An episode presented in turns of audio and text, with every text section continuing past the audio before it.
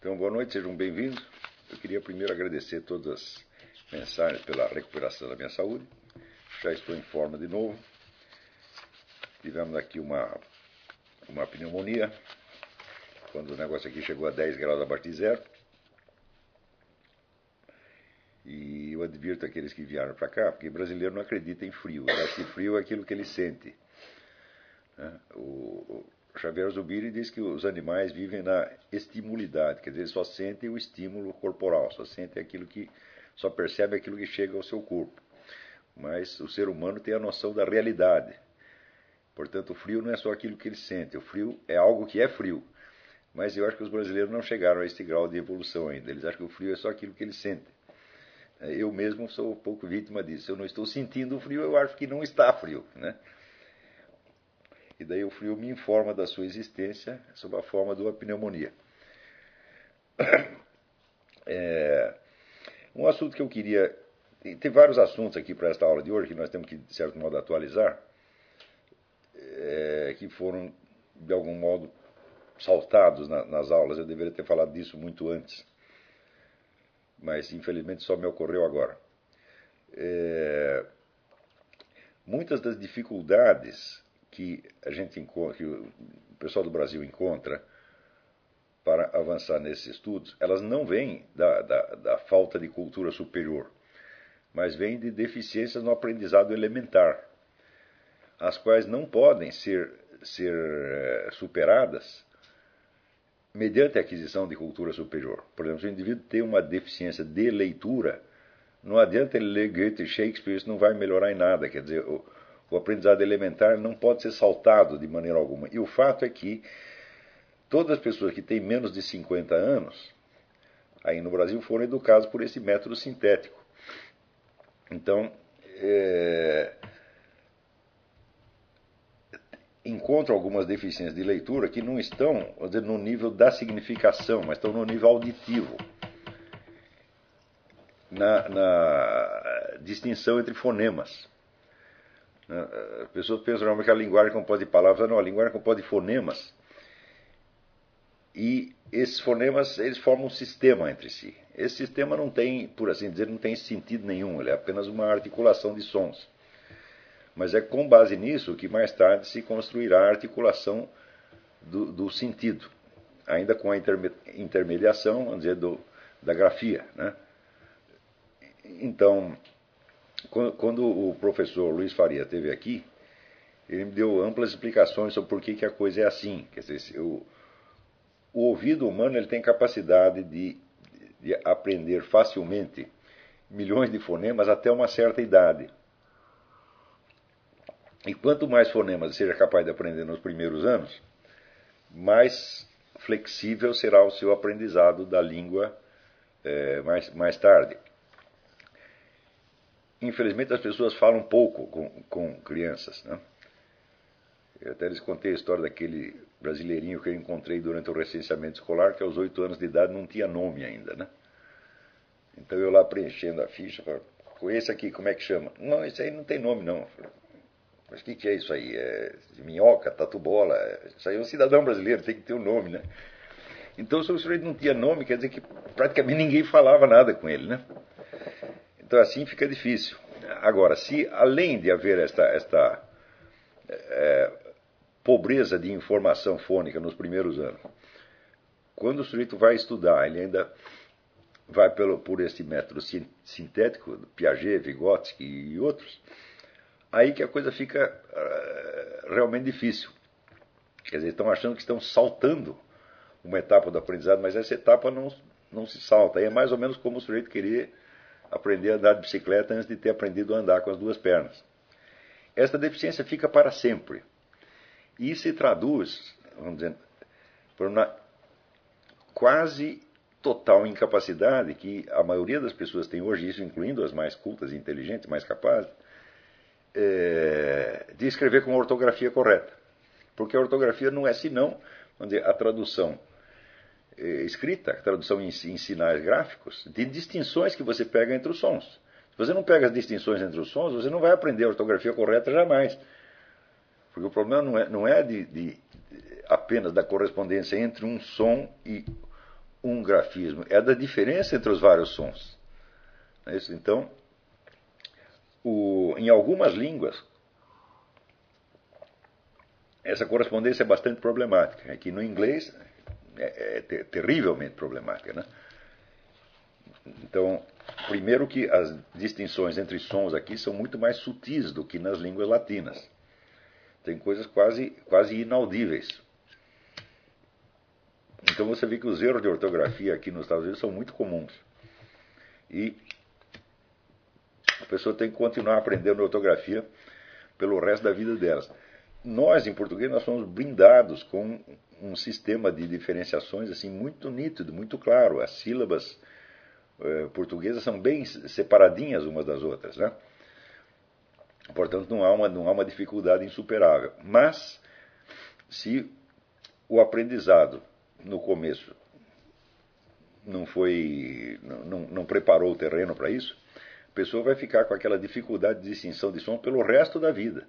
Por mais que ela estude, por mais que ela leia, ela pode estar estudando aí Aristóteles, Kant, etc. Isso não vai, não vai corrigir tão fácil.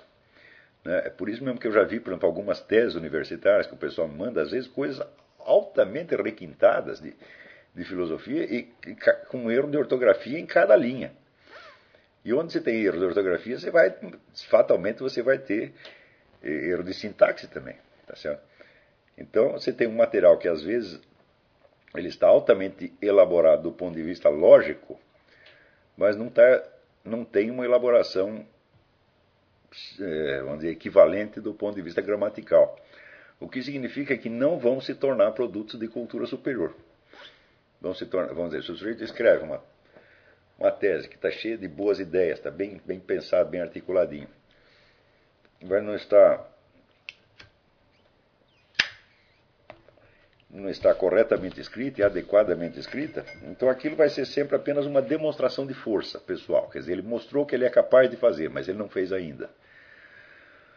Mas os, produ os produtos de cultura superior eles se caracterizam sobretudo pela forma acabada. Quer dizer, eles têm uma forma que é estabilizada e se incorpora então na cultura superior. Se não tem a forma, então é como se fosse uma estátua que você fez em barro, mas o barro não, não seca, então aquilo toda hora perde a forma. Tá, Então, se não tem forma, você tem apenas um, aspas, conteúdo. Conteúdo significa, vamos dizer, uma intenção que, que está indo em direção a uma forma, mas ainda não, não, não chegou lá. Né? Mais ainda, a única coisa que sobra de fato das, das grandes obras de, de da, da cultura é a forma. Né? Porque o, o conteúdo, entre, sempre entre aspas, ele é comum a toda a humanidade. Tudo aquilo que Shakespeare escreveu né, está mais ou menos na alma de cada um. É, a única diferença é que Shakespeare conseguiu apreender aquilo como uma forma, não só aprender, mas conseguiu registrar de algum modo. É como se esses conteúdos estivessem constantemente fluindo por todas as, mentes, mas de uma maneira muito rápida e inaprensível, de maneira que você percebe a coisa e no instante seguinte já esqueceu. Tá certo? Então, certamente a diferença de nível de consciência entre as pessoas não está na sua diferença de sensitividade. A nossa sensitividade é mais ou menos igual. É, a diferença está justamente na capacidade de retenção e, portanto, na capacidade de criar uma forma com aquilo. Essa é a única diferença. Quando você lê uma. Essa é uma coisa que eu tenho observado. É, muitas pessoas me escrevem dizendo assim: puxa, você disse exatamente aquilo que eu queria dizer e não conseguia. Não é isso? É, só que no Brasil isso significa o seguinte: significa que você não tem mérito nenhum. O mérito é de quem percebeu sem conseguir dizer. O cara que disse, ele apenas está né, tá ali como uma espécie de boneco de ventríloco. Né? E quando justamente você conseguir dizer o que os outros estão percebendo também, é o único mérito literário que existe. Exatamente o único. A única diferença entre né, Shakespeare e eu é que Shakespeare conseguiu dizer umas coisas que eu também pensei, mas eu não consegui dizer. Quer dizer, eu pensei por uma fração de segundo. Quer dizer, eu não me tornei proprietário daquilo. É? Então, até, vamos dizer, a palavra é, é, criação literária é, é um termo um pouco exagerado. Não existe propriamente uma criação, existe um registro, existe uma retenção e um registro. E, a, e na diferente capacidade de retenção e de registro reside a diferença entre o seu Zé Mané e Shakespeare ou Camões. Né? Então, também não se trata do conteúdo. Né? Os conteúdos que nós percebemos são mais ou menos os mesmos. Nós temos as mesmas sensações, as mesmas emoções, etc. Todo mundo percebe a mesma coisa. Agora, um percebe por uma fração de segundo e o outro retém. Quer dizer, é uma questão também de fixação da atenção. Porém, digo, se a base fônica não está perfeita, quer dizer, se o indivíduo não tem as distinções e, e a retenção das distinções entre milhares de fonemas diferentes, então ele também não vai ter no, no, no grau seguinte né, as distinções entre as várias percepções. Então, é,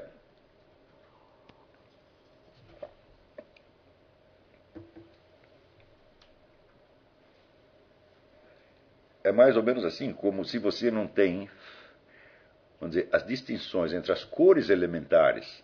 Você, você não vai poder, quando aprender pintura, combiná-las direito. Né? As cores e a fabricação das tintas não tem absolutamente nada a ver com a qualidade da pintura. Mas se você não domina esta distinção puramente material, né, as distinções mais sutis depois, que dizem respeito à forma, também vão lhe escapar. Não é isso? Então, agora você vê, por exemplo, você já viu os quadros do Maurice Utrilot? É um sujeito que praticamente só usava a cor branca. Só que na cor branca dele tinha tantas e tantas e tantas e tantas diferenças que parece que tinha uma paleta inteira. Quer dizer, coisas que normalmente escapariam né, ao, ao cidadão comum. Agora, se ele próprio não fosse capaz de perceber essas diferenças entre várias qualidades do branco, né, como é que ele poderia usar a tinta para fazer isso? Né? Então, quer dizer, primeiro ele teve que aprender a diferença entre cores. Mas, bem, a cor é como se fosse um negócio chapado, né? várias cores. Se você pegar uma, por exemplo, uma, uma escala de cores, nada está representado ali. Você só tem a cor chapada. Não é isso? Então, bom, você perceber essas várias distinções não fará de você um grande pintor, mas sem elas também você não será pintor nenhum. Tá certo? Muitas vezes, é, a gente, eu ouvia reclamar no, no, no meu tempo, a gente não, não, aprendia pelo método sintético ainda, aprendia pelo método antigo. E a letra por letra, sílaba por sílaba, montando o sistema é, gradativamente. E algumas pessoas reclamavam que as regras da gramática eram arbitrárias. Né? E exigiam, então, uma explicação lógica das regras da gramática. Tá Mas as regras da gramática não têm nenhum motivo para ser lógicas. Assim como as distinções entre as cores né, na fabricação de tintas, não tem por que atender a regras estéticas da pintura. É um segundo sistema de regras né, que vai se implantar sobre o primeiro né, e vai fazer dele a, a sua matéria. Tá certo? Então, dizer, a, as regras da gramática são, em primeiríssimo lugar, regras de combinação de sons. E Dante explicava que a, a gramática se refere à construção material da linguagem. E essa construção material consiste, evidentemente, em fonemas. Não é isso? Que depois podem ser subdivididos em, em grafismos. E em cima disso, então, se constrói a rede de significações.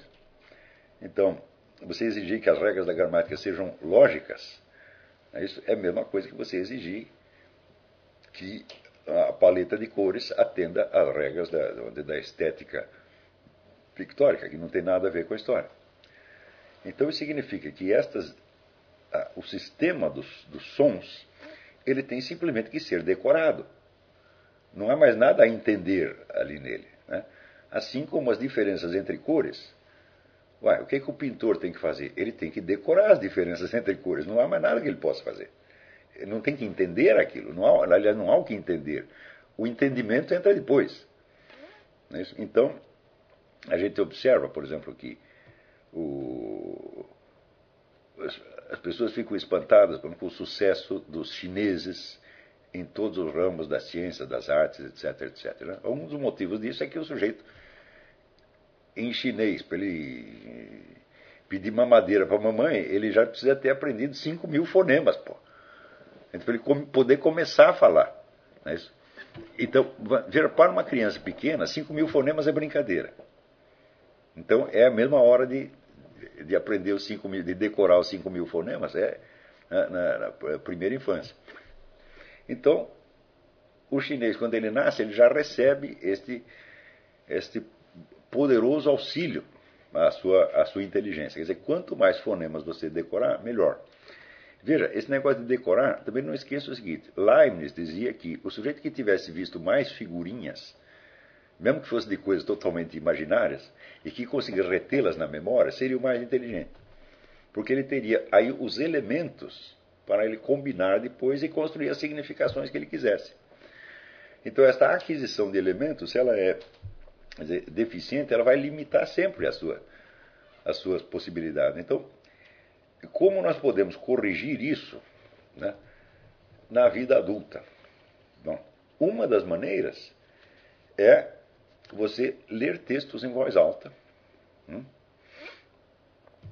procurando ser o mais claro possível, decorar poemas e tomar ditados. Parece, quer dizer, não, não se sintam humilhados de eu chegar para vocês. Tem pessoas aí que são doutores, PHDs, estão dizendo, agora você vai tomar um ditado. Né? Então, este, este aprendizado é extremamente importante, porque ele é como se fosse a base física da, da, da, inteligência. E o ser humano, ele de fato, ele não tem a capacidade de apreender nada de imaterial, a não ser através dos seus equivalentes, dos seus símbolos materiais. Veja que uma, uma das coisas miraculosas que acontece na, no, no mundo das, das letras é o fato de que na poesia você tenha uma música né, dos sons, e em cima desta música você possa construir, vamos dizer, uma outra música invisível, inaudível dos significados. E que as duas têm uma correspondência entre si. Isso só acontece na alta poesia. Não é isso? Então, isso significa que o, o sistema dos sons, dos fonemas, eles em si mesmo não faz sentido nenhum. E não tem música nenhuma. Mas quando você os combina, você cria uma música. Essa música, em princípio, não tem nada a ver com o significado do que você vai dizer. Né? Mas a poesia justamente consegue criar esta ponte entre o aspecto puramente material da língua e a camada de, de significações. Por que, que isso acontece? Eu não sei. Isto é um, um, um milagre, de algum, de algum modo. Não é isso?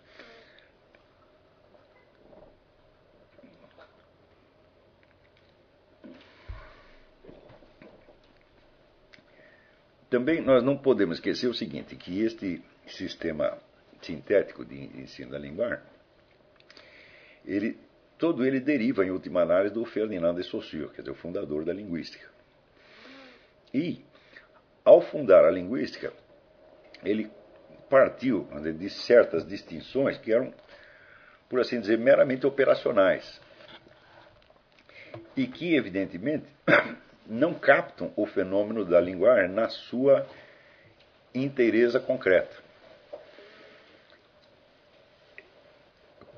Quando aquilo que Saussure descreve como sendo o fenômeno da língua, não é o fenômeno da língua propriamente dito, mas é o fenômeno da língua tal como será estudado pela linguística. Ou seja, a linguística tem dizer, o seu campo de, de interesse e o seu corpo de critérios, e em seguida ela recorta e compõe o seu objeto em vista do seu método. Quer dizer, é o método que determina o objeto e não ao contrário.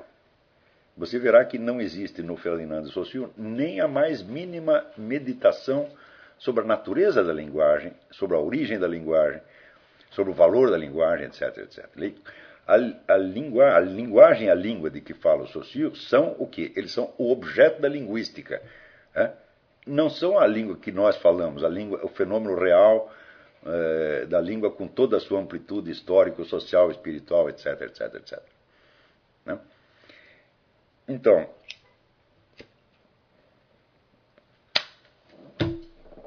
Um dia eu, eu vi aí no, no, Brasil um livro que chamava o seguinte: Ensino da língua com base na linguística e não na gramática. Eu não, não li o livro, mas só pelo título eu fiquei horrorizado, saí correndo e vim parar aqui na Virgínia. Né? Por quê? A língua de que fala a linguística não é a língua real. Ela é um modelo que é como se fosse, vamos dizer, o método da linguística projetado sobre o mundo exterior, produz um determinado objeto que na verdade é imaginário. Tá certo? Quer dizer, a língua é tomada apenas como sistema de significações. Ora, a língua é milhões de coisas. Na verdade, ela é um dos fenômenos mais complexos e mais ricos que existem no universo. E ela não pode se identificar com o objeto de nenhuma ciência em particular, muito menos com o da linguística. Então, por exemplo, se você tentar explicar, vamos dizer, qual é o mistério dizer, do casamento de som e sentido nos sonetos de Shakespeare, tenta estudar isso pela linguística de Saussure, você nunca vai chegar. Tenta explicar as propriedades mágicas da linguagem. Hum? Por exemplo, a cura pela palavra que é um fenômeno conhecido desde, desde a antiguidade. Né? O Hipócrates já mencionava isso, Hipócrates, Galeno, todos eles conheciam isto. Como vamos explicar pela linguística de Saussure, partindo da arbitrariedade do signo, o fenômeno da cura pela linguagem? Né? É, e todos os fenômenos de magia associados à linguagem. Tudo isso é a linguagem tal como ela existe realmente. Agora, a linguagem e a língua da linguística são outra coisa.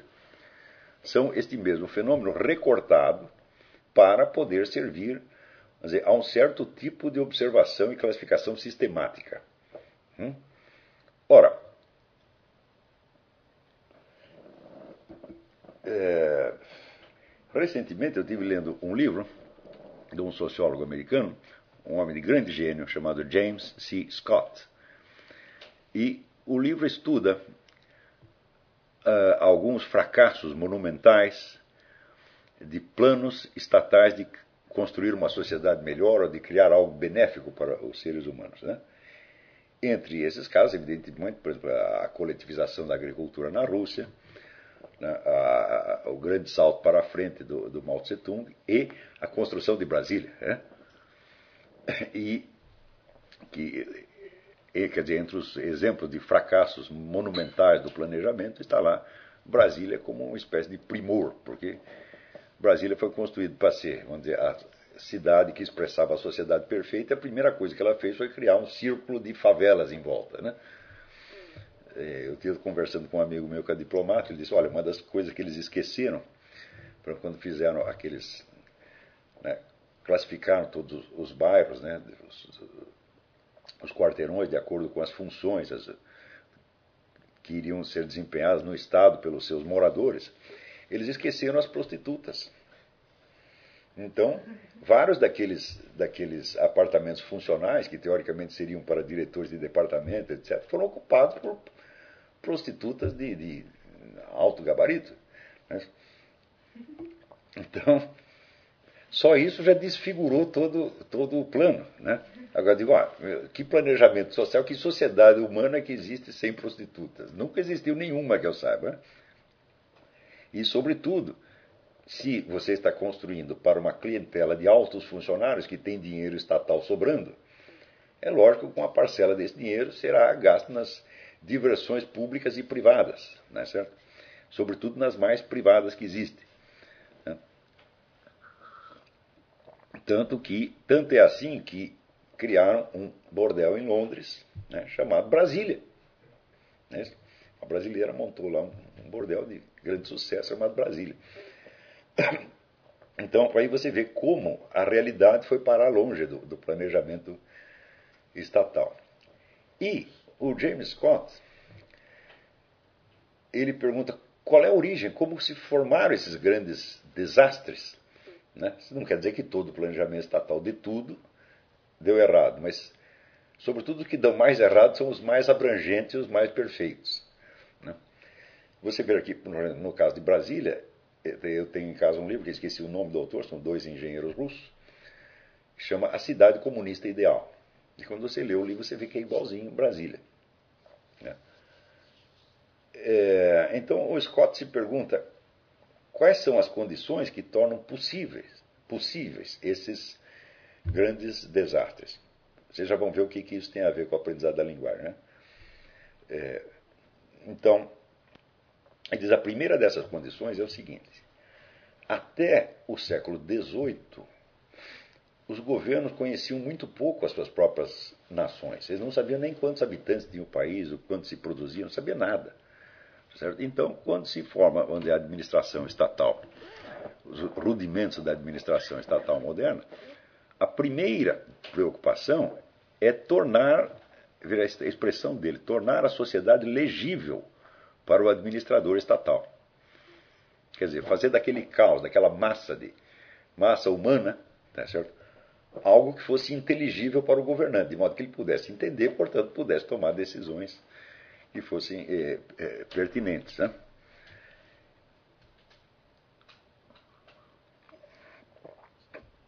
Então, aí que começa então, vamos dizer, as estatísticas, o recenseamento, essa coisa toda. Né? No caso da França, por exemplo, o pioneiro disso foi Luís XIV. Ele cria uma, uma vasta administração estatal que então necessita ter as informações sobre tudo que está se passando na sociedade. Vocês viram, é, mas ainda assim, o controle que o governo tinha disso era uma coisa muito é, vaga. Até o tempo da Revolução Francesa, havia, por exemplo, o número de impostos que havia na França, ninguém sabia.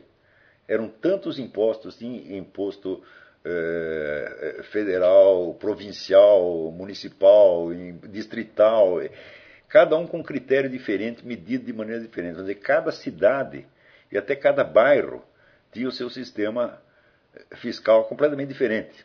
Então, os nomes do, do, dos impostos que são os mais extravagantes possíveis. E em cima do governo federal administrando este, este caos. Então, a partir daí,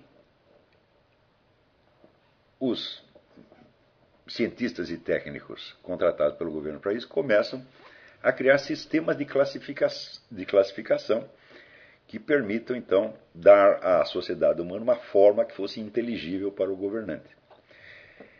Só que é o seguinte, esta classificação é feita, não começou a ser feita, não em função da realidade da vida social como tal, mas em função dos interesses práticos administrativos do Estado.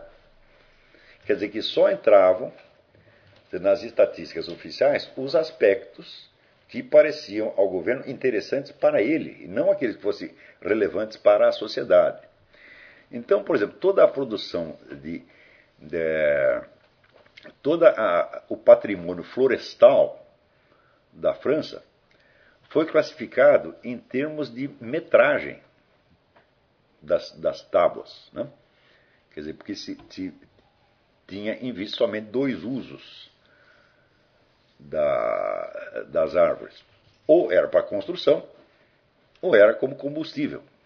Então, só isso interessava para o governo, porque era aí que ia entrar a taxação. Agora acontece o seguinte: acontece que uma árvore ela tem milhões de outros usos possíveis que são economicamente relevantes, são socialmente relevantes, mas que não entravam na estatística oficial. Então, por exemplo, a utilização possível das folhas como alimento para os animais ou para a fabricação de remédios, ou a utilização das cascas para fazer o teto da, das casas e assim por diante. Né? O, Scott então cita um, verbete de uma enciclopédia que pega o, dá a lista das utilizações de uma só árvore, que é o álamo. Né? E é, é uma infinidade de coisas, tudo isso era, era então ignorado. Então, vamos dizer, o sistema classificatório que os governos usam para descrever a sociedade humana refletem a estrutura do aparato fiscal e não a estrutura da sociedade. Mas acontece o seguinte, que como esta, é, este conjunto de dados não serve só para informação, mas é também base das decisões do governo, essas decisões, por sua vez, vão gerar outras realidades que modificarão a, a estrutura social real. Por exemplo, quando se cria, vamos dizer, a plantação sistemática de árvores para o, o é, a, indústria madeireira ou para servir de combustível. Então se criam aquelas fileiras de, de árvores, todo classificadinho, árvores todas do mesmo tipo, plantadas em, em, em, em linha reta. Essas árvores modificam brutalmente né, o sistema ecológico inteiro. Então daí você já tem uma espécie de segunda realidade que se sobrepôs à primeira. E, em parte, aquele mundo ideal né, concebido pela, pela administração estatal se torna real de algum modo. Tá certo? Porém, se antes disso o caos social já era ininteligível, esses dados o tornam ainda mais ininteligível. Curiosamente, você vê, e o, o, o James Scott observa, que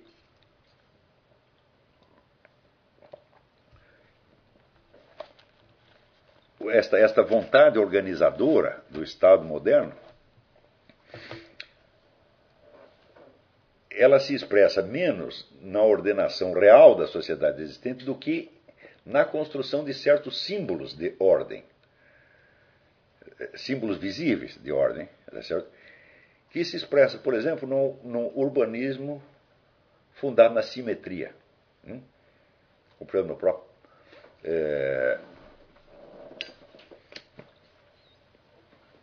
desenho, por exemplo, dos jardins de Versailles, que são todos organizar geometricamente. E na criação de cidades que são que têm todas uma forma geométrica e uma simetria.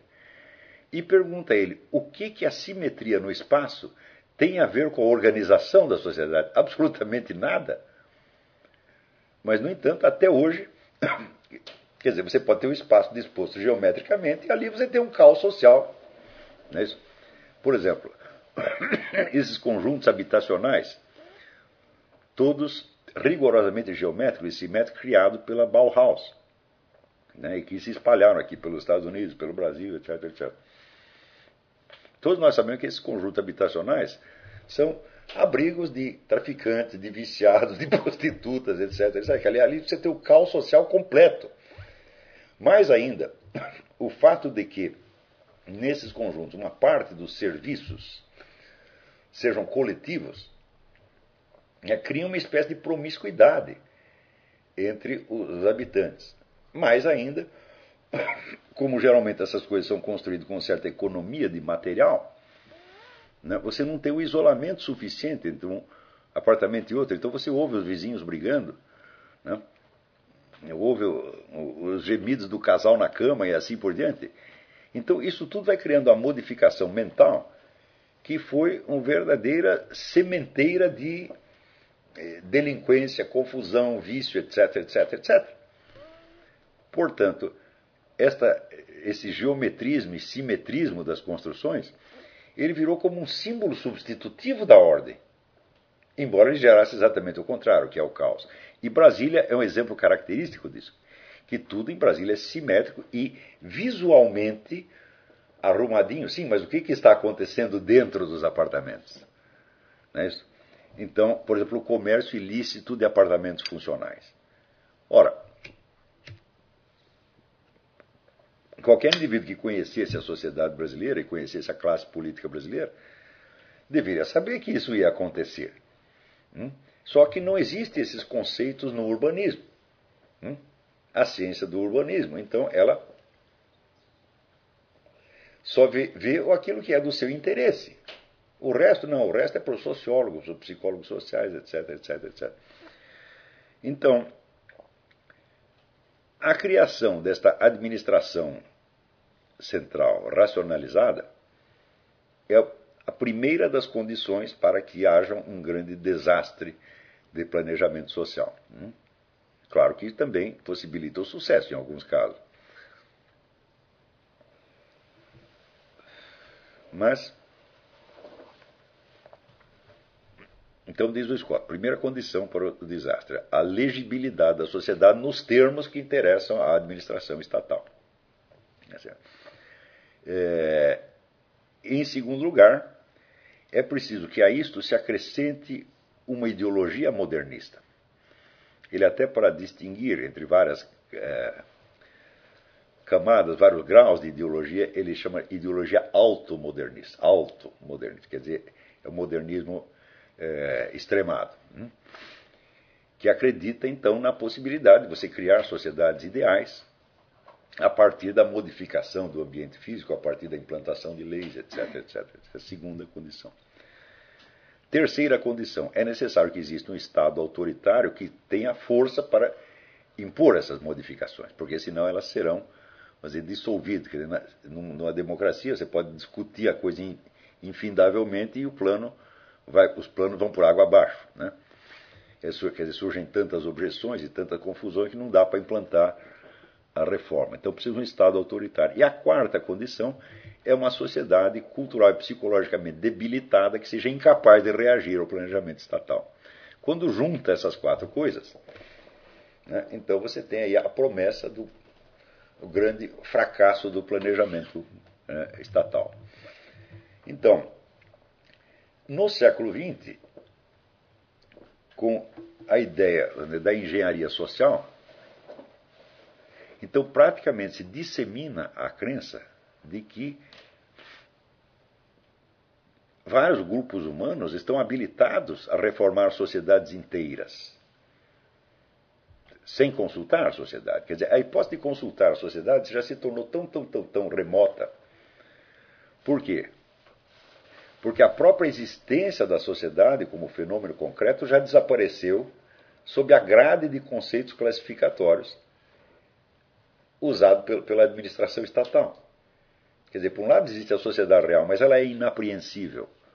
Só sobra aquilo que está no recenseamento que pode ser quantificado. Então, esses dados quantificados constituem, vamos dizer, o que é a sociedade vista pelo Estado, em vista do interesse da administração. E esse interesse se traduz, sobretudo, na simplificação, evidentemente. Se você tiver uma diversificação, por exemplo, de critérios, não há possibilidade de planejamento central. Por exemplo, se você tiver uma autonomia provincial ou, ou municipal muito pronunciada, você terá uma diversificação. Cada, sociedade faz, cada cidade faz uma lei diferente, então como é que você vai fazer um planejamento central? Então, a ideia mesma de planejamento estatal vem junto com a ideia de unificar e simplificar. Né?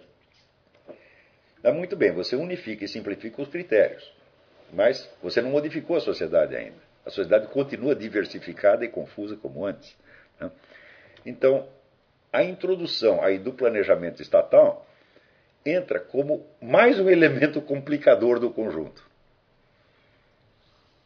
É então, isso quer dizer que, na prática, você vê que quanto mais unificado, racionalizado e organizado está o planejamento, mais confusão você vai gerar.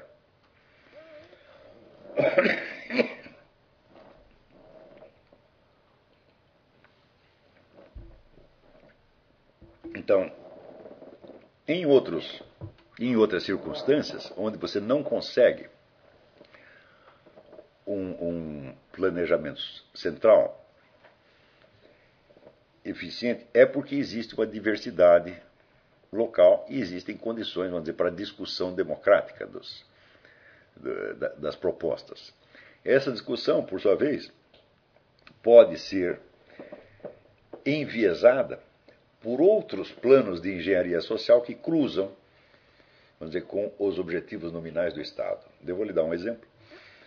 Nos Estados Unidos, no, no governo uh, do primeiro Bush e depois no Clinton, eles estavam tentando introduzir um sistema de testes para avaliar a, a produtividade das escolas né, e o aproveitamento dos estudantes. Então, seria um teste nacional seria aplicado uniformemente em todas, todas as regiões e cidades. E isso suscitou tantas objeções e tantas confusões que até hoje não foi possível introduzir o teste. Acontece como nós temos no Brasil o Enem, né? não existe o Enem americano, não foi possível implantá-lo devido ao número de objeções. Entre estas objeções, vejam você, as mais terrificantes vieram da parte de grupos interessados é, em implantar o vocabulário politicamente correto. Ou seja, também é um plano de, como é que se diz, de um plano de engenharia social que visa modificar a sociedade de acordo com certas pautas que são as que aquele grupo eh, escolheu. Então, tem um livro de uma senhora chamada Diane Ravitch, em que ela conta essa história. Ela trabalhou neste projeto, ela foi subsecretária de Educação um tempo, e ela trabalhou nesse projeto e ficou quase alucinada com o, o número de objeções que surgiam na escolha dos textos para os testes. Então, os textos foram escolhidos assim, textos populares, nenhum clássico da literatura, né, é, coisa de, de razoável inteligibilidade para as crianças. Seriam para crianças da quarta série, quarto ano, né? É,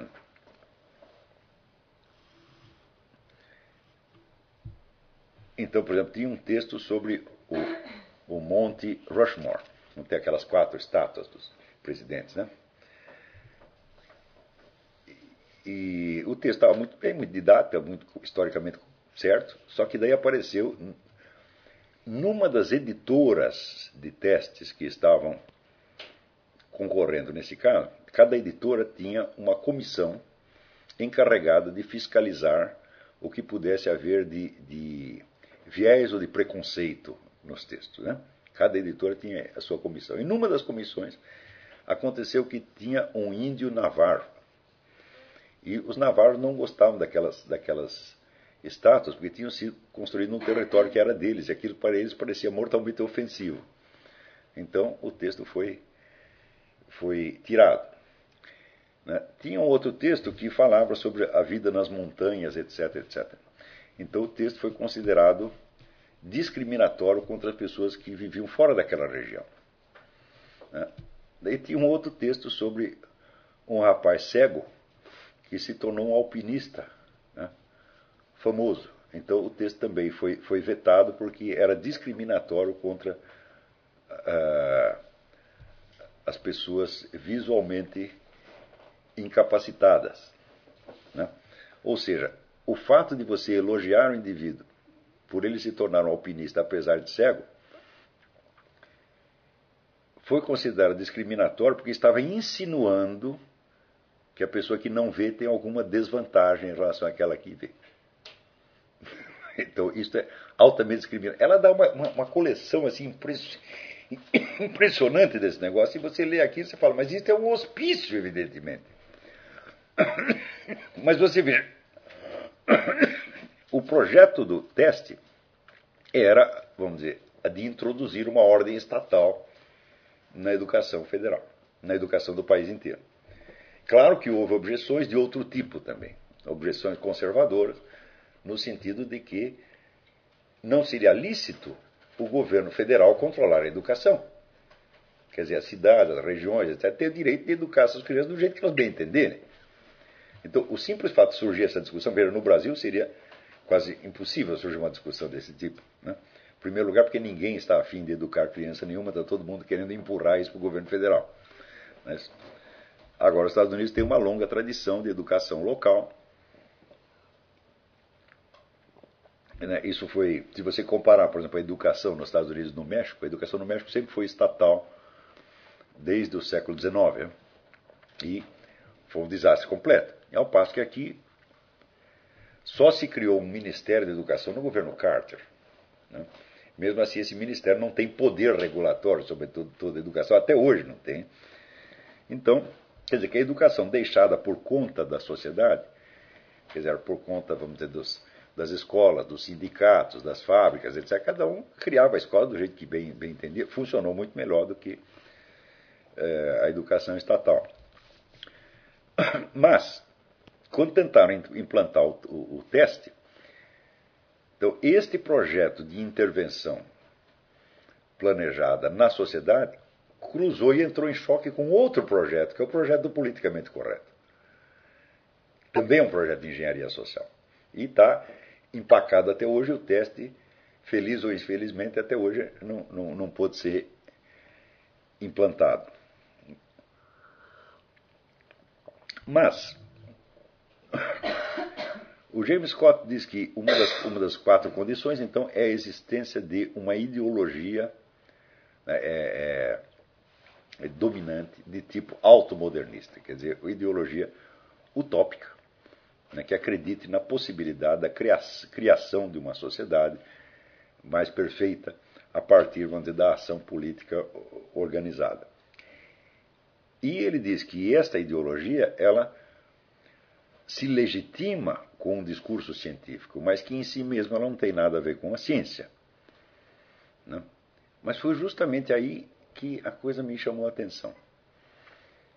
Se isto tem algo a ver com a ciência ou não, é algo que escapa do, do assunto que o Scott está, está estudando. Ele está estudando do ponto de vista sociológico e não, não é, ele não é um historiador das ciências. Mas, eu até já mencionei isso aqui em outras aulas, você vê que é característico de toda ciência modelar o seu objeto segundo os seus métodos, e não segundo a natureza, entre aspas, desses mesmos objetos. Né? Porque, evidentemente, qualquer ente do mundo real pode ser visto sob, sob uma multiplicidade de ângulos, dos quais um não pode ser deduzido dos outros. Né? É, mas que é a convergência desses ângulos num objeto que determina o caráter de, caráter de objeto concreto, de ente real existente. Hum? Então, por exemplo, nós não podemos estabelecer digamos, uma, uma. Se você pega um cachorro, por exemplo, né, o cachorro tem vamos dizer, um valor afetivo para o seu dono, tem um valor econômico para o criador do cachorro. Ele tem, vamos dizer, uma atuação social na medida em que ele pode sair fazer cocô no jardim do vizinho, pode morder uma pessoa na rua, etc, etc. Então ele tem que ser objeto de uma série de regulações sociais. Né? Ele tem um aspecto anatômico, aspecto fisiológico, aspecto embriológico, por exemplo. A gestação do cachorro é dessa, dessa, dessa maneira, que é diferente, é diferente da gestação do camelo e assim por diante. Todos esses aspectos são absolutamente inconexos. Não é possível você estabelecer nenhuma correlação, nenhuma, nenhuma, nenhuma, nenhuma, entre a embriologia do cachorro e o fato dele ter se tornado um animal doméstico e objeto de afeição do seu dono. Hum? No entanto, o cachorro que nasceu por aqueles processos embriológicos é o mesmo cachorro que tem um dono e que é objeto da afeição do dono. Hum?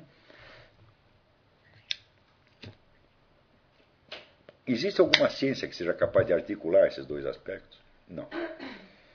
Portanto, a ciência vai ter que escolher um aspecto hum, e estudar o bicho sob aquele aspecto. Isso quer dizer que a mesma noção simplificadora e unificadora que existe na administração estatal existe na ciência também.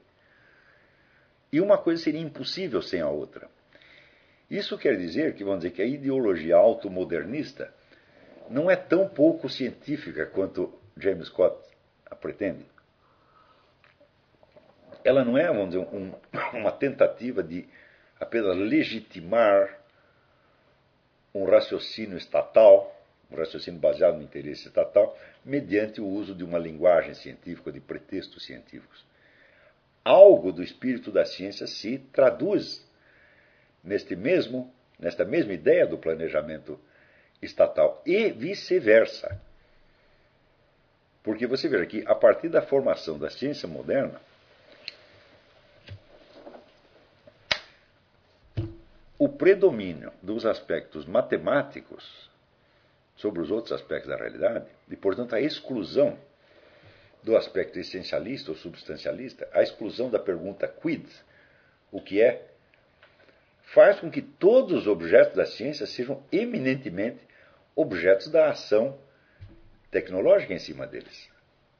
Hum? Ou seja, toda a ciência moderna, a partir de Galileu e Newton, não nos diz mais o que uma coisa é, mas somente o que se pode fazer com ela. Isso quer dizer que a ideia do planejamento estatal centralizado, racionalizado e organizado já estava embutida na própria concepção da ciência moderna. Claro, ciência que cria possibilidades de ação absolutamente extraordinárias. Porém, todas estas ações, todas elas padecem do mesmo problema que padece a, eh, o planejamento estatal. É que todos esses enfoques enxergam o mundo à luz de um interesse ativo que o ser humano tem em transformar essas coisas em tais ou quais outras, e não à luz da pergunta pelo conhecimento da coisa. A exclusão da pergunta quid é, de fato, a exclusão do conhecimento. Hum? Entre as várias coisas que você pode, entre as várias ações que você pode cometer com relação a um objeto qualquer, está a de perguntar o que ela é e a de querer compreendê-la. Não é isso? Então, por exemplo, eu posso né, olhar para uma vaca e perguntar, mas o que, que é isto? Então podemos ter aquela atitude de estranheza, de curiosidade, que, segundo Aristóteles, é o início do conhecimento, de que, da qual surge a pergunta, quid est? O que, que é? Claro que eu também posso, por exemplo, vender a vaca. Eu posso ordenhar a vaca. Eu posso matar a vaca, comer a carne, usar o couro para fazer um casaco e assim por diante. Eu posso fazer muitas coisas com qualquer objeto. Hum? E somente uma dessas coisas consiste em perguntar o que é. Vamos dizer, e se dizer, as outras atitudes são legítimas, essa também tem que ser. Tá certo? Só que, curiosamente, o surgimento da ciência moderna vem junto com a exclusão e às vezes a proibição da pergunta quid est. Então nós criamos aí um abismo entre ciência e ontologia. Ou você conhece o objeto desde o ponto de vista da ciência, desta ciência, daquela, daquela, daquela, daquela, é, ou você levanta a pergunta ontológica. Então, não é de estranhar Portanto, que longe de nos fazer avançar no conhecimento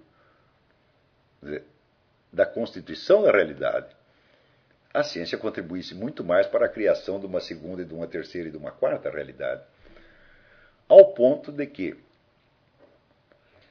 a simples atitude natural de curiosidade que gera a pergunta o que é, ter se tornado uma coisa estranha aos meios científicos.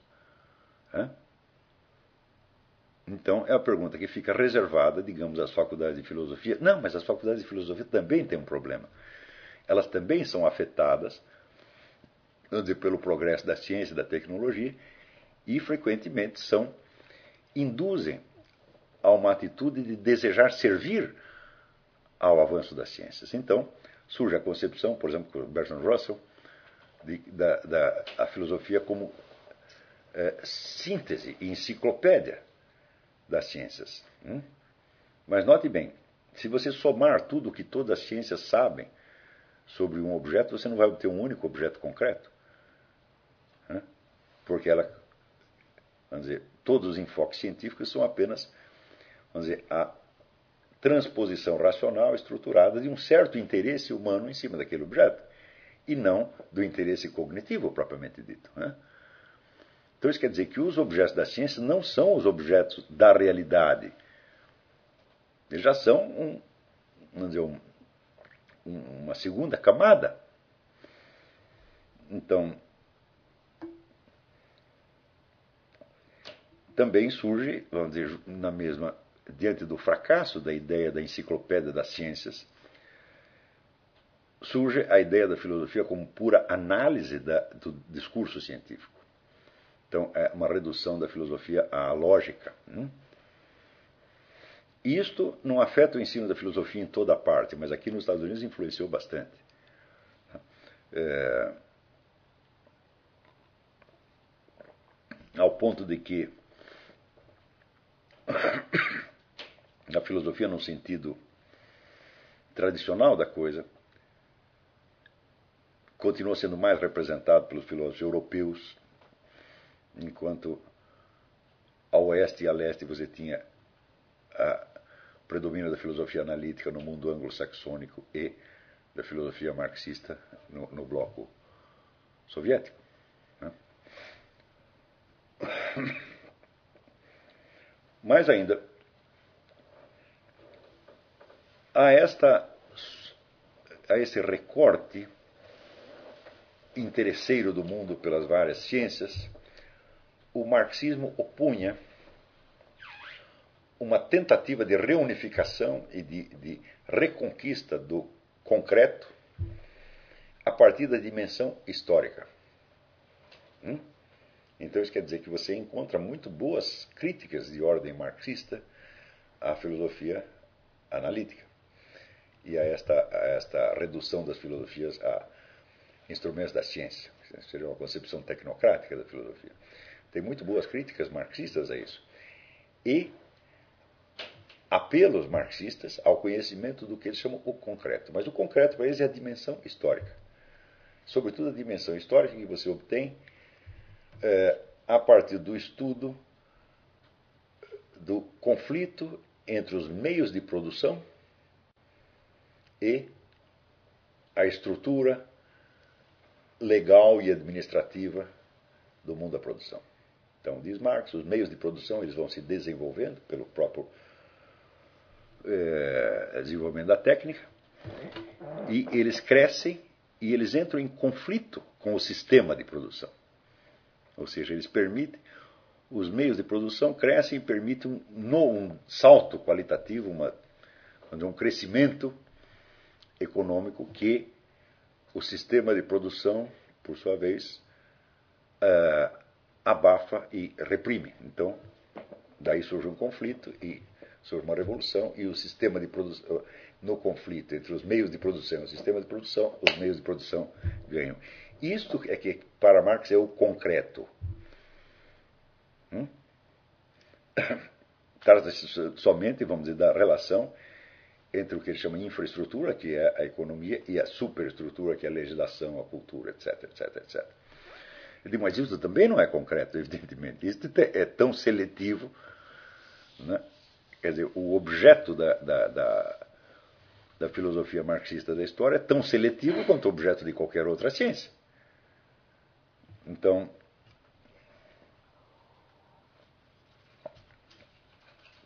nós qual de nós pode dizer que nós vivemos eminentemente né, num mundo definido pela, pelos meios de produção e pelo sistema de produção que o administra? Não é isso? Indiretamente, todos nós participamos disso. Todo mundo tem algo a ver com a produção. Mas não quer dizer que isso seja o centro da vida dele. É então, por exemplo, um bebê recém-nascido não tem nenhuma função no, no universo da produção. Hum? Até ele chegar lá, ele precisa ter crescido um bocado. Quer dizer, ele vai ter apenas a função de consumidor durante, durante algum tempo. Então, seria difícil você estabelecer alguma relação entre a psicologia do bebê e os meios de produção. Então você vê que você tem toda uma realidade básica de natureza fisiopsicológica que está fora desta, desta concepção. Então o que você tem, vamos dizer, é um sistema de seletividade abstratista marxista contra outro sistema de seletividade abstratista da filosofia analítica neopositivista, etc, etc. Né? E na filosofia europeia ainda continua vamos dizer, o senso da busca da realidade concreta, que foi a, a inspiração fundamental da filosofia durante muito tempo. E todas as discussões que se travam lá são, evidentemente, em função disso. Mas mesmo aí, você vê que o fenômeno ciência continua sendo, vamos dizer, um, um pilar da, da, da, da cosmovisão. É Hoje em dia, dizer, a intervenção do Estado na sociedade, baseada no conjunto das ciências, é tão vasta e tão profunda hum, que praticamente todos nós já vivemos dentro de uma segunda realidade criada por essa intervenção e não conseguimos, frequentemente não conseguimos rastrear para ver como eram as coisas, como eram as coisas antes desta intervenção. Mais ainda, a mudança social acelerada que é provocada, seja espontaneamente pelo, digamos, pelo desenvolvimento dos meios de produção, etc., seja artificialmente pela intervenção dos planejadores é, estatais, quanto mais rápida ela é, mais rapidamente ela se incorpora no senso comum, como se ela fosse a própria natureza das coisas e a condição permanente de, de existência do ser humano. Criando uma espécie de alienação obrigatória em relação ao passado. Quer dizer, as pessoas não sabem mais como era a situação antes e qual foi o trajeto que elas percorreram para chegar onde estão. Isso significa que você voltar a um enfoque filosófico, quer dizer, que é a pergunta originária sobre o ser, sobre a natureza da realidade, etc., vai se tornando cada vez mais difícil. E quando acontece um fenômeno como esse que eu mencionei no início, mas é uma reforma educacional que determina que as pessoas têm que aprender a ler assim assado. E isto modula então e determina né? a capacidade linguística e raciocinante de gerações, gerações, gerações de pessoas. Hum? Então, aí, evidentemente, se torna muito mais difícil você rastrear né, a série de modificações que determinou a sua situação atual e você conseguir pensar outras alternativas. Porque o próprio instrumento linguístico para você pensar alternativa lhe foi sonegado. Hum? Então, isso quer dizer que o desafio intelectual de praticar filosofia nessas condições é um desafio monstruoso. Então, você vê que praticamente no universo da cultura superior, tal como é transmitido pelas universidades, não existe um lugar para a pergunta quid est. Hum? Ele pode, é, claro que ainda se pode fazer essa pergunta dentro de determinados eh, departamentos. Né? Onde, se você tiver um professor que está interessado nisso, ele pode até fazer, levantar a pergunta para os seus alunos. Mas esta pergunta não será incorporada no, no edifício geral da, da alta cultura. Ela permanecerá sempre como uma exceção, por mais que as pessoas considerem aquilo interessante. Por exemplo, todo mundo sabe que o filósofo alemão Heidegger, Martin Heidegger, ele fazia a pergunta pela natureza do ser. Hum? E isso quer dizer que essa pergunta, tal como modulada pela filosofia de Heidegger, ela não está totalmente ausente, mas Aí vem a pergunta: você está estudando a natureza do ser ou você está estudando a filosofia de Martin Heidegger? Dizer, a filosofia de Martin Heidegger é suficientemente rica, variada e atraente para manter a sua atenção ali fixada anos a fio, sem que nem por um momento você faça a própria pergunta fundamental que a inspirou. Hã? Heidegger também se incumbiu de escrever as coisas de maneira tão, tão, tão, tão complicada que a simples decifração dizer, da, da escrita dele, se torna um segundo objeto de atenção. Então,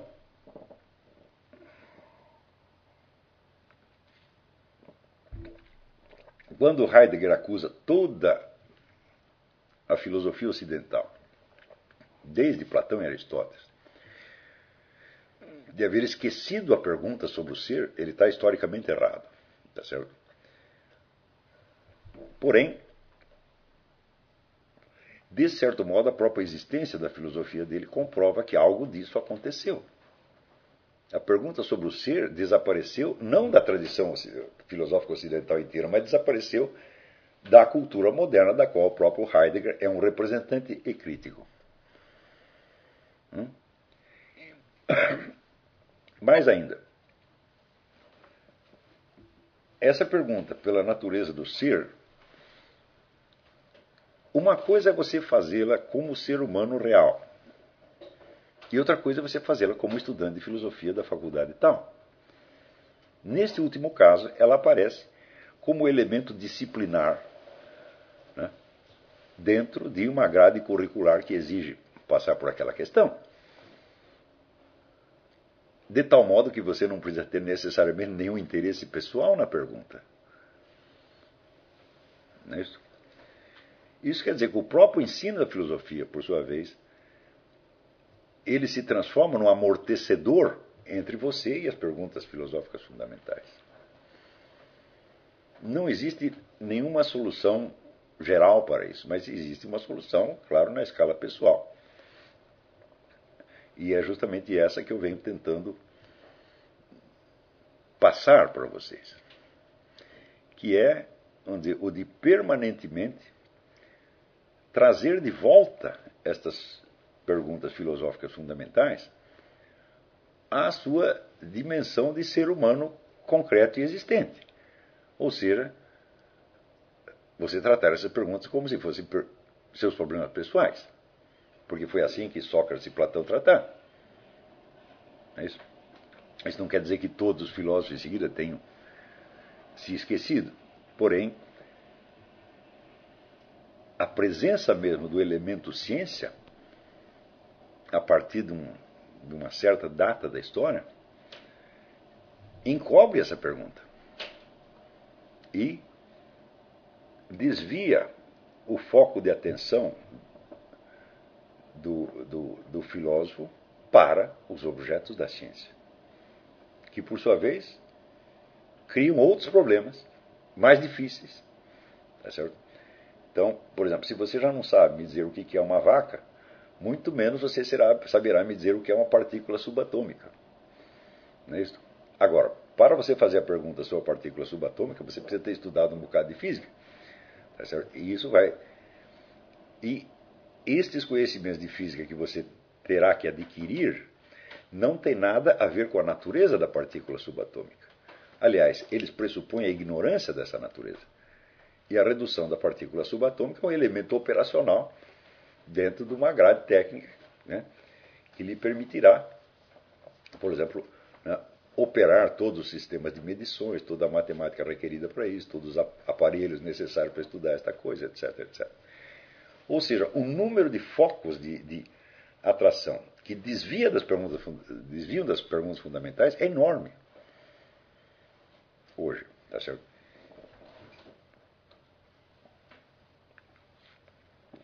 E eu tenho a impressão, não tenho certeza, mas eu tenho a impressão, vamos dizer, que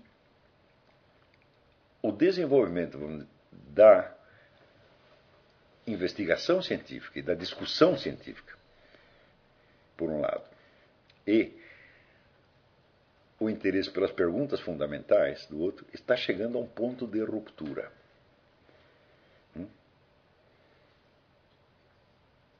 E se isso acontecer, é o fim da racionalidade humana.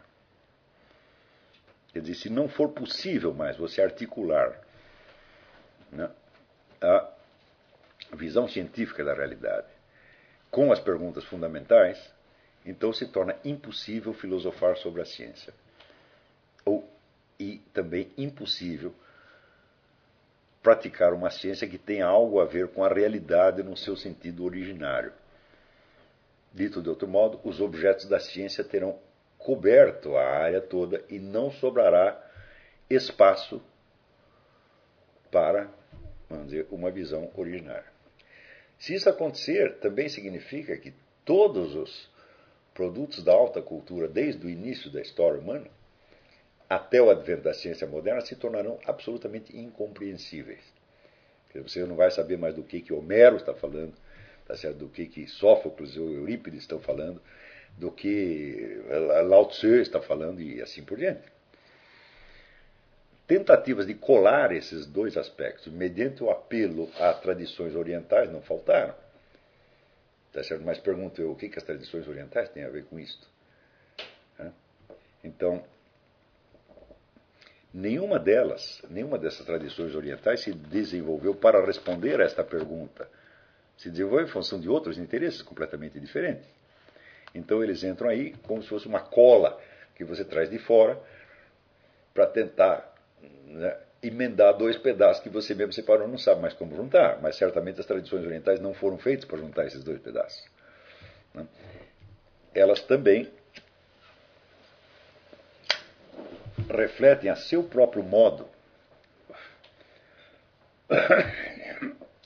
o mesmo conflito do concreto e abstrato que nós estamos falando aqui. Por exemplo, quando nós observamos toda essa tradição hinduísta, que vai então descrever a realização espiritual humana como uma dissolução do eu histórico humano numa realidade universal, ou seja, você vai ser reabsorvido no Brahman.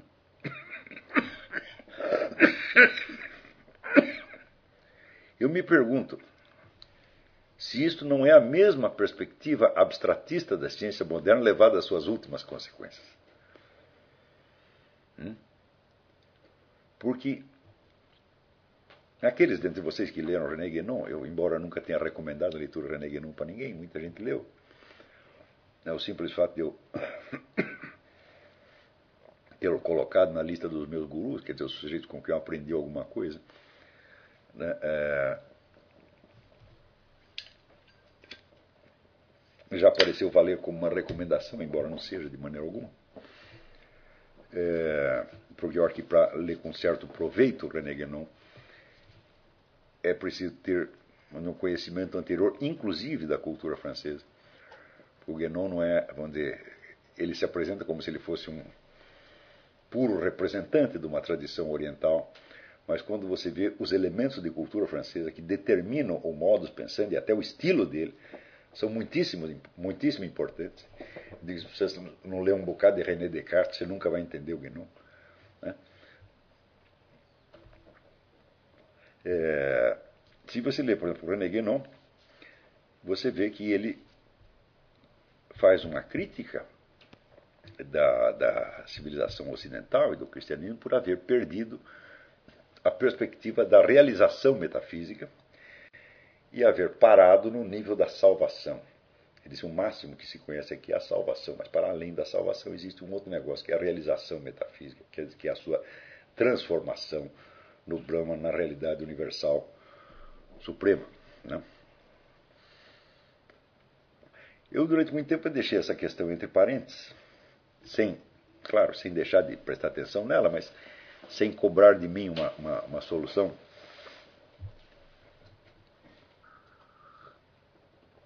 Até que, de repente, uma coisa me, me apareceu com máxima obviedade.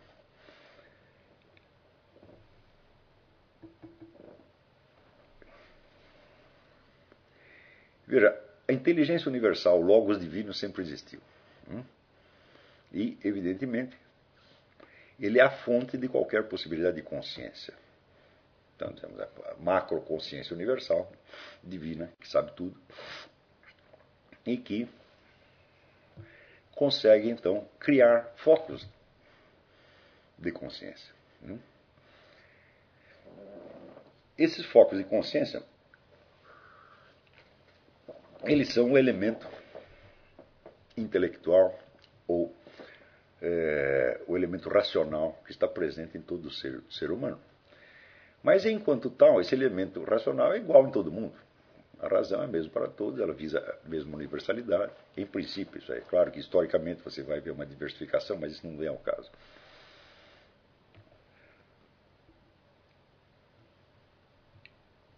E nós temos, podemos perguntar o seguinte: bom, se nós queremos conhecer a Deus, nós não temos outro instrumento para nós conhecermos a Deus senão nós mesmos, né? Então, a nossa existência e a, a finalidade, meta e razão da nossa existência é, vamos dizer, a via para o conhecimento de Deus, obviamente. Então, perguntar quem é Deus ou como conhecer a Deus é a mesma coisa que você perguntar por que, que eu existo. Mas, certamente é mais fácil você conhecer a Deus pela via do seu próprio ser do que pela via do ser de um elefante ou, ou de uma árvore, tá certo? ou de uma montanha. Hum? Porque você precisaria primeiro se converter nesses entes para depois você fazer a pergunta a partir deles. Então, quando nós vemos essas observações feitas é, em estado de, de, parada cardíaca, em que não há atividade nem cardíaca nem cerebral,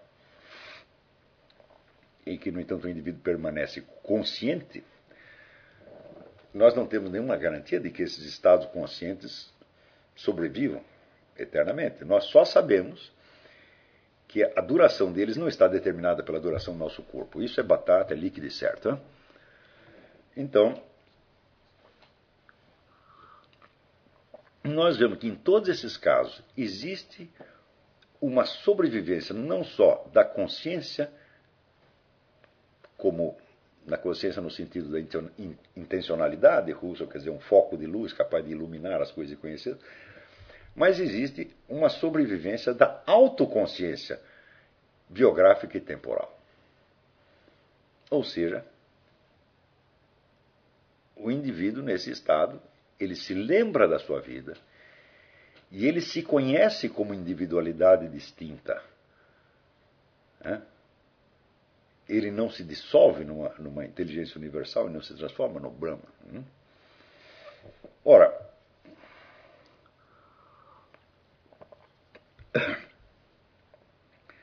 se fosse para todos se, se recolherem de novo no Brahman, perdendo a sua individualidade, a sua memória, a sua consciência de individualidade.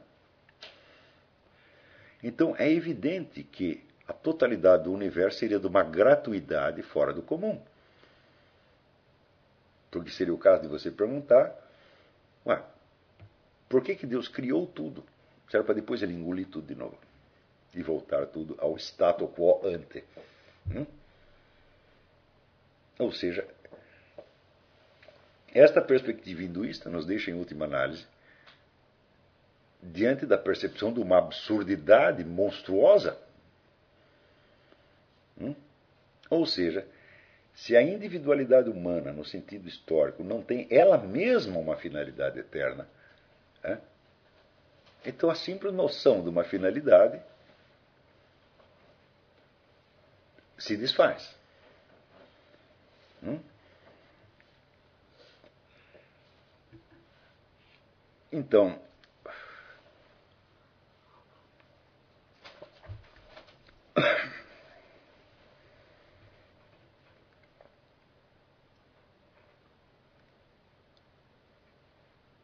veja que, na perspectiva cristã,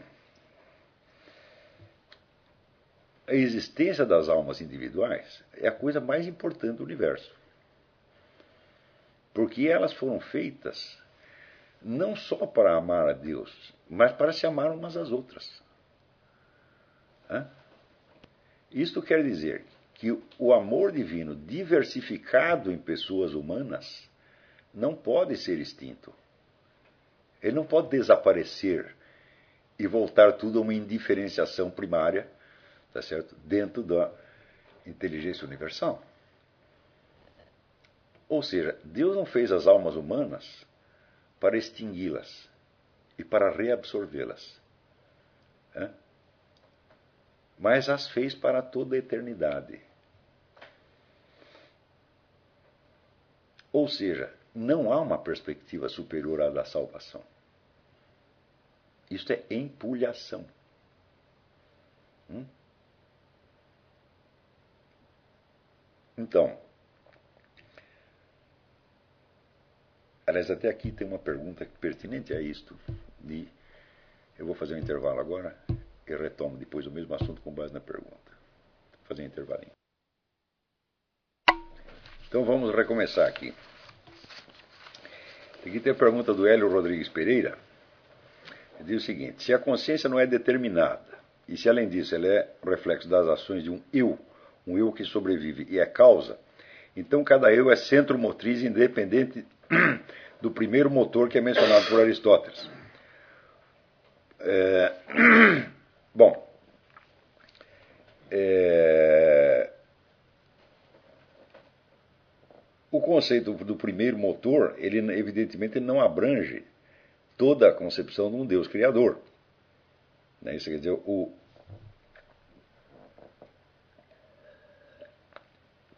concepção do primeiro motor supõe, vamos dizer, uma linha de causa que vem desde, desde a primeira até a última, sendo tudo movido pela, pela primeira. No entanto, a concepção da criação, sobretudo a criação do ser humano, é, não pode ser resolvida inteiramente a partir daí. Na aula passada eu estava dizendo assim que existe, com relação ao tempo, existem três possibilidades, que existe aquilo que é eterno, que não tem começo nem, nem fim, existe aquilo que é temporal, que tem um começo tem um fim, existe um terceiro tipo de coisa, que é exatamente o ser humano, que é a alma imortal, que tem começo, mas não tem fim. Então, por, este, por, esse simples, por essa simples razão, você vê que o eu, de fato, é um, é um centro motriz que é criado, mas não determinado pela primeira causa. Quer dizer, a, em parte, o ser humano participa da liberdade divina. E este é um mistério da criação. Nós não temos explicação para isso, mas nós verificamos que as coisas de fato são assim.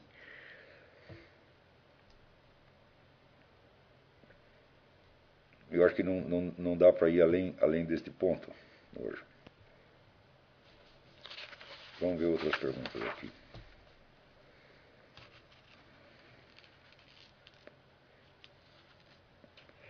Marcos Vinícius pergunta: Estar submetido a um meio hostil e opressor, como o ambiente brasileiro atual, pode ser benéfico ao indivíduo, certo? Então todas as pessoas submetidas a esses ambientes hostis e opressores são fortalecidas? Não, certo. Então que elemento deve estar presente no sujeito para que ele se fortaleça nesse ambiente? Consciência, estar consciente do que se passa, ideais superiores? Bom, então, em primeiro lugar, nenhum ambiente pode dominar o indivíduo sobre todos os aspectos, e isso equivaleria, vamos dizer, a, a decretar a própria inexistência do indivíduo e a sua redução a um mero é, paciente inerme das ações do meio. Isso é impossível, quer dizer, por mais, por mais indefeso, por mais burro que seja o indivíduo, ele alguma coisa ele ainda é.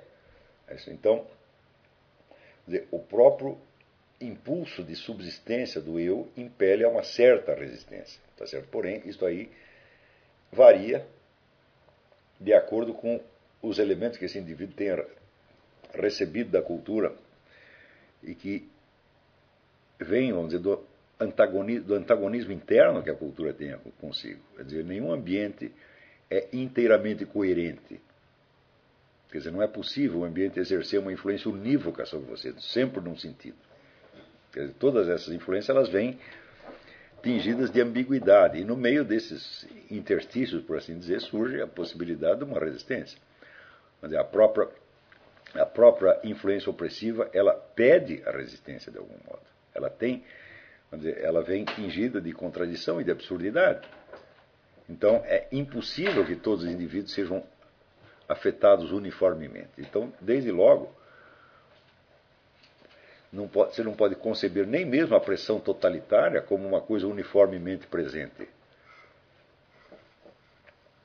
Quer dizer que a resistência não vem só do indivíduo. A resistência vem dizer, das próprias contradições internas do, do, sistema opressor. Então, certamente, alguns indivíduos serão dizer, despertados por essas contradições.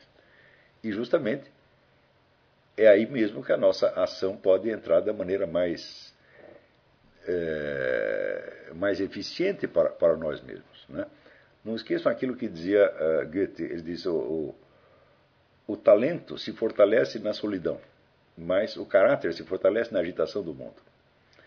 Então, se você pegar assim, o destino de um jovem estudante americano, do jovem estudante brasileiro, vamos dizer, ele tem muito mais oportunidade de desenvolver o seu talento. O ensino é muito melhor, ele tem acesso a mais informações, está mais liberado de outras, de outras é, pressões e necessidades do que o brasileiro. Mas, ao contrário, onde o desenvolvimento do talento não supõe nenhum desenvolvimento do caráter. E você vê que as pessoas aqui nos Estados Unidos demoram muito a amadurecer. Né? Tendem a ficar é, dependentes por muito tempo, e ao mesmo tempo que são dependentes, também estão muito confiantes nos seus direitos e é,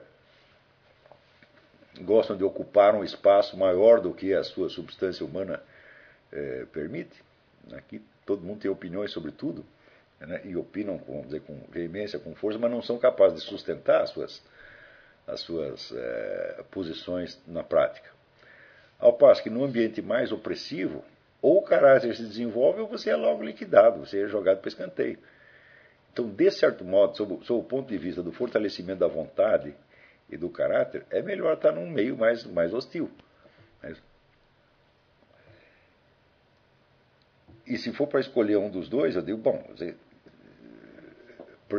acho que o caráter predomina de algum modo, porque inclusive o desenvolvimento do talento vai depender dele. Então, qual é o elemento que diferencia? Esse elemento que diferencia é um negócio inapreensível chamado vontade, tá certo? Mas a vontade ela recebe igualmente os dois estímulos ao mesmo tempo. Você recebe o estímulo da conformidade, tá certo? E o estímulo da divergência, porque isso já vem no próprio tecido da influência social. Quer dizer que, nesse sentido, não existe o totalitarismo perfeito. Né? Você vê que foi mais fácil extinguir, por exemplo, a religião cristã no Ocidente, com toda a democracia, desenvolvimento, etc., do que na Rússia, com toda a opressão. Quer dizer que o ambiente europeu e americano convidava a uma acomodação entre a igreja e o mundo moderno, ao passo que na, na, na Rússia, na União Soviética, havia a opressão aberta ostensiva, não havia como você negociar com o inimigo. Né?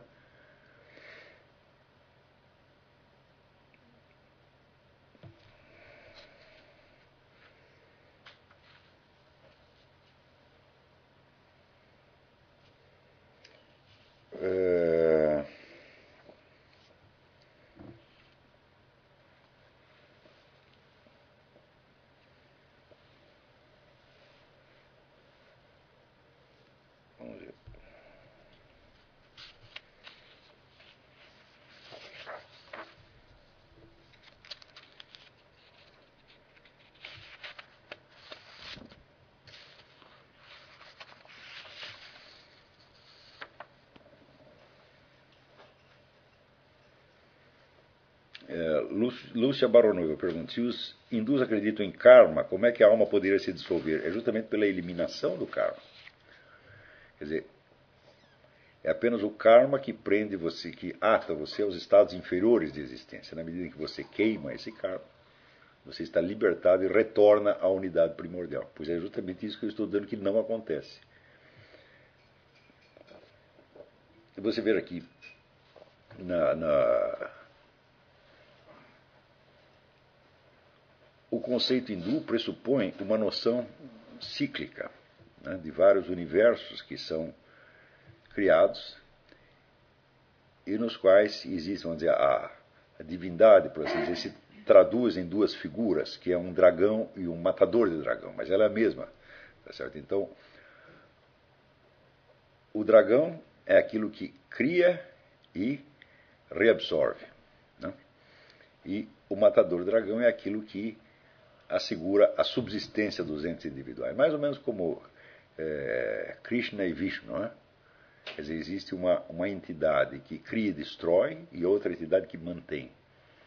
Tá certo? E tudo se desenrola no, no jogo dessas, dessas duas forças que se repete infindavelmente. A simples ideia da repetição infinita já mostra que não há sentido algum, tá certo? exceto no nível é, da universalidade primordial.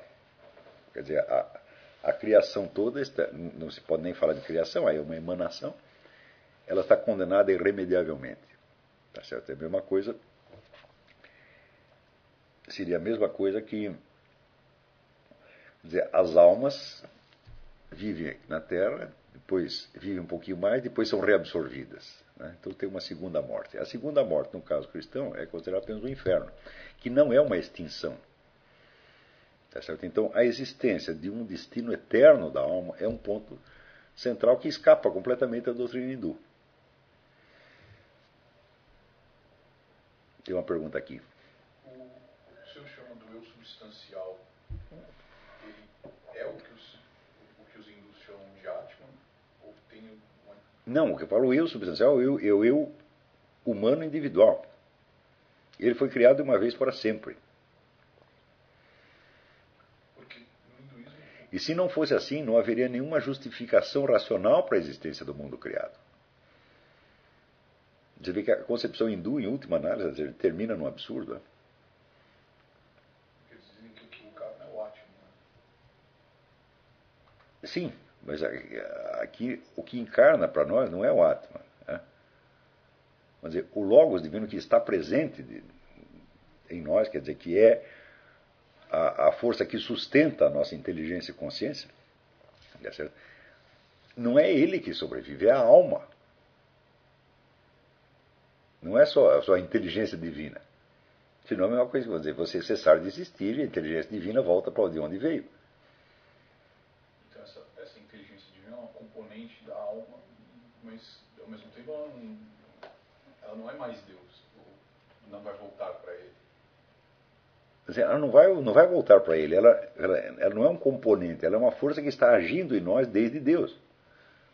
Quer dizer, a ação do Espírito Santo que sustenta a sua inteligência. Mas o Espírito Santo não deixou de ser ele mesmo para se transformar em você.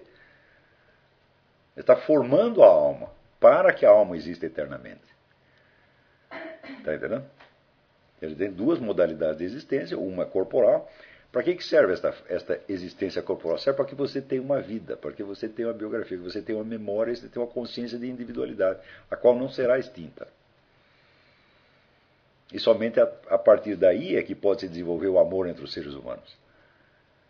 Quer dizer, é como se dissesse que Deus diversifica o seu amor, criando criaturas eternas que se amarão para sempre.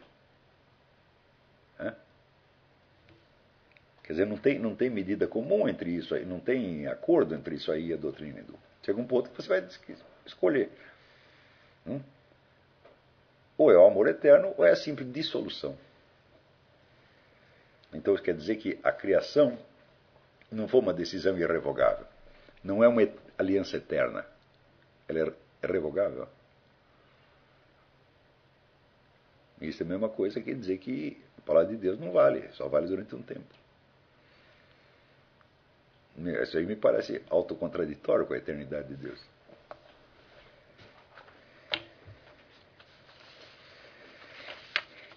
Então, bom, hoje, hoje eu estou meio cansado, eu já me recuperei mais ou menos da doença, mas não quero não quero abusar, então eu vou deixar as outras perguntas para a semana que vem, se vocês não se incomodam. Tá bem? Então, ah, eu queria lembrar uma coisa a vocês. É, o compromisso de, de transcrever as aulas continua valendo. Todas as aulas têm que ser transcritas. Todo este, este material tem que se transformar em escrito não só para vocês mesmos, para poder circular entre vocês, vocês recordarem a coisa, mas para passar a, aos alunos que vierem depois, e eventualmente para ser publicado. Então, o grupo de transcrições das aulas do seminário está é, é tá com carência de voluntários. Nós precisamos de mais gente trabalhando nisso. Então, por favor, vocês entrem no grupo seguinte, http dois pontos barra barra groups.google com barra groups group, grupo ou groups? O segundo grupo.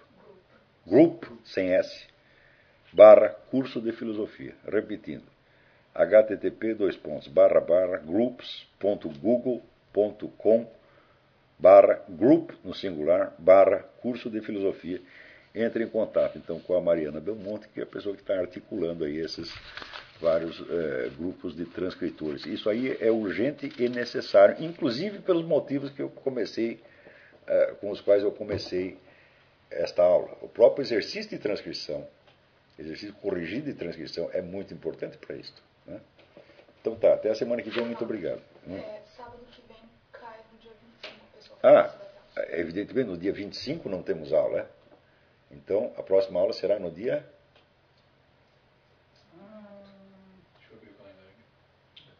Depois do dia 1 de janeiro. 1 de janeiro, então ficamos duas semanas sem aula?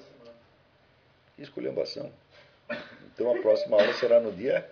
8. Então voltamos no dia 8. Então. Feliz Natal para todos.